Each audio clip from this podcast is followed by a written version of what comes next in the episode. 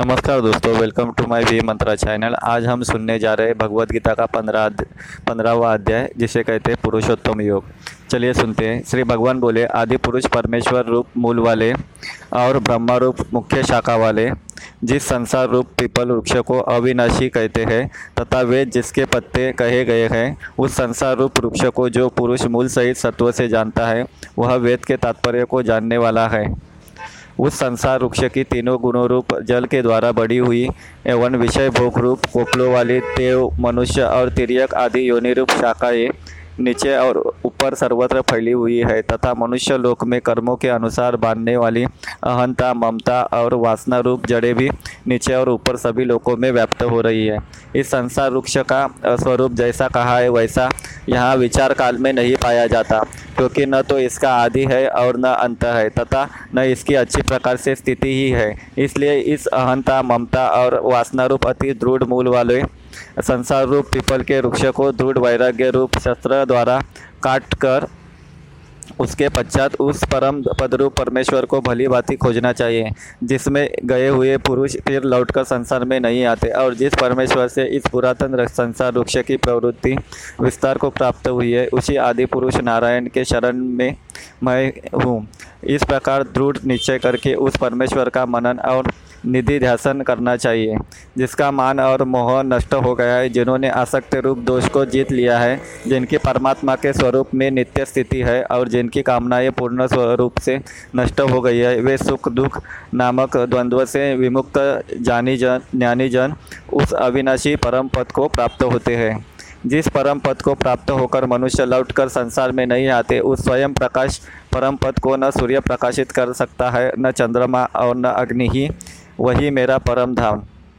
इस देह में यह जीवात्मा मेरा ही संतान, सनातन अंश है और वही इन प्रकृति में स्थित मन और पाँचों इंद्रियों को आकर्षित करता है।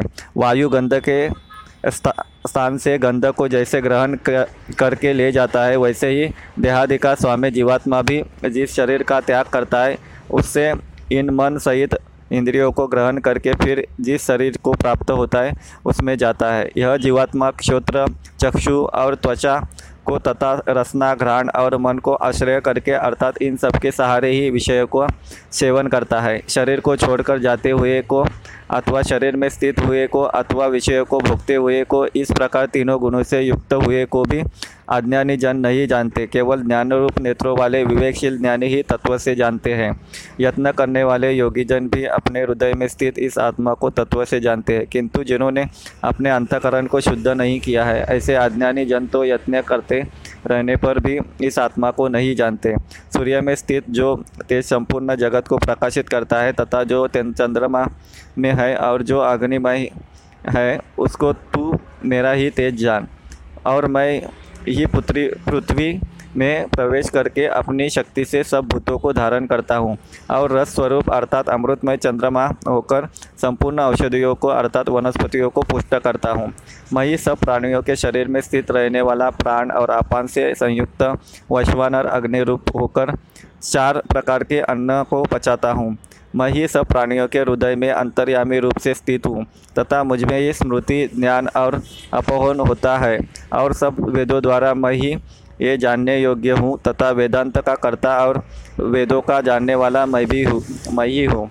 इस संसार में नाशवान और अविनाशी भी ये दो प्रकार के पुरुष है। इनमें संपूर्ण भूत प्राणियों के शरीर तो नाशवान और जीवात्मा अविनाशी कहा जाता है।